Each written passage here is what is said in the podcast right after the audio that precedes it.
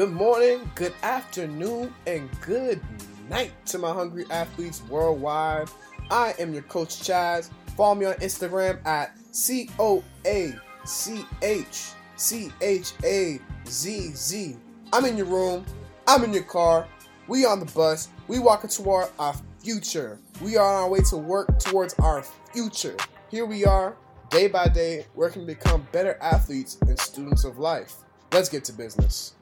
Welcome, welcome, welcome, welcome, my people. It's glad to talk to you guys again. This is Coach Chaz coming to you once again.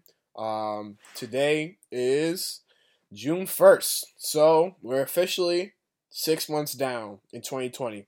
Thank the Lord. Let's clap it up. Clap, clap, clap, snap, snap, snaps, all that. So, what I want to get to you guys is um, it's gonna be a short message, but I think it's a really important message just to get out there. Um, yesterday, um, June 3rd, not June 31st, May 31st of 2020, um, Boston, Massachusetts, we had a protest, a Black Lives Matter protest that went on in the city. And so I think there's two things I should note before I talk about this protest. Um, one is that this protest particularly wasn't quote unquote sponsored by Black Lives Matter. And so there was a protest at 3:30 earlier in the day. The protest began at 6:30 p.m. and the protest um, happened initially after the Black Lives Matter protest, where it was a peaceful protest and people got together and people had spoke and there was a clear objective as to what was happening. And so yesterday, Mr. Chaz Guerrero basically me, um, me along with four, five other friends, we went downtown. We went to Dudley Station. Um, Dudley Station is in New York. I mean, not New York. It's in Boston. Um, they call it Nubian Square now. For those of you who aren't familiar with Boston and you're you come to Boston recently, it's Nubian Square, Dudley. But from there, the people of Boston, we continue to walk from Dudley Square towards the State House, which is about downtown around Park Street in Boston, Massachusetts.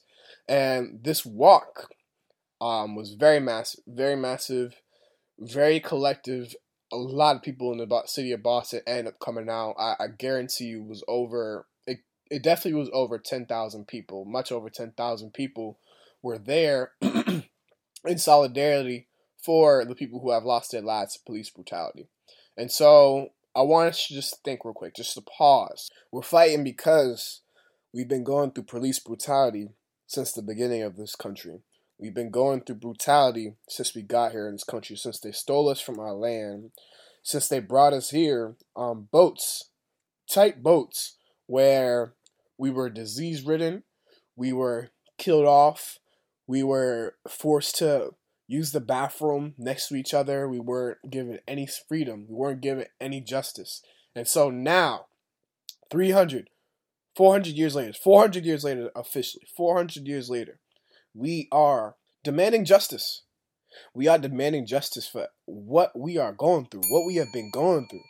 And so I want you to think about if a wolf keeps on attacking sheep's family, and for generations, the predators, wolf and the sheep have been being taken, have been being eaten, just destroyed, being taken advantage of, um, and for generations. And so, is the sheep violent for retaliating? Is the sheep inhumane, or is the sheep not a sheep because it decides to fight back? And I want you to know that black people are not sheep. We are not sheep. We have built a backbone to this country. We are the backbone of this country. And this country will fail without black people. And so, the title of today's message, though it's pretty deep in the podcast already, is the 2020 protester. The 2020 protester, I'm mad at you. I'm mad at the 2020 protester. I'm mad that we feel comfortable, so comfortable, to just go out here and just have blatant photo shoots. It's literally blatant photo shoots. People are going out here to put their photos on the internet, to just say they were a part of history. not to actually change it, but to say they were a part of it. They don't come through. They don't come with that hunger. They don't come with that fire in them. They don't come with the experience of having to be behind a, a police cruiser or having the experience of being on the floor for no reason, having a cop put their knee towards your neck, or having a cop tell you to go on the floor, having a cop tell you to stand still, put your hands up. They don't understand that pain. They don't understand that. And so the 2020 protester, they they're only they're only acting within their knowledge. They're acting within their knowledge. They go to a place, they report. So this is our attitude. We go to a place and we report. We go to a place and we report. In Boston last night, there were undercover cops. And these undercover cops aren't necessarily innocent. These people aren't innocent. They were helping incite the violence. They were helping to get us angry. They were helping to push us towards breaking those windows, breaking those trash cans, breaking those fences. If you are the 2020 protester, I'm asking you, why? Why? Why? If we're fighting for not having police brutality, if we're fighting for equal opportunities, why would people burn trash cans? Why would people break into jewelry stores? Why are people inciting violence from the police officers? The message is skewed. The message is so skewed. They want you to do that. They want you to get angry. They want you to pick a fight with the police. The police are armed. Police are strapped. Police got the National Guard. You don't have the National Guard. They called the National Guard on us last night. We were stuck in downtown. There was a barrier. Police made a barrier around downtown. We could not leave through MBTA, which is the bus system. We couldn't leave through buses. Buses weren't running. And so we were trapped. And so what happens to trapped people that feel that feel threatened? What happens to people who feel trapped and they feel threatened? They're to want to fight back. And that's the premise of it. That is the biggest premise of it. They've been waiting for this. They've been waiting for us to get agitated. They've been waiting for this to happen. And you know my response? Educate yourself. Please, educate yourself. This is not the first revolution to happen in the world. I heed people. Read. Read about the Haitian Revolution. Read about the Boston Tea Party, which is nothing like this. Haitian Revolution is nothing like this. Because all of us are complacent. People are saying this was a good protest. It's not a good protest. That was not a good protest. Any of these protests aren't good. We're breaking stuff that doesn't matter. We're breaking things that have insurance. You know what that means? You can break it all you want. It don't matter. It don't matter. They got insurance for that. They're insured. They're good. Target's insured. Those stores are good. But do you know what's not good?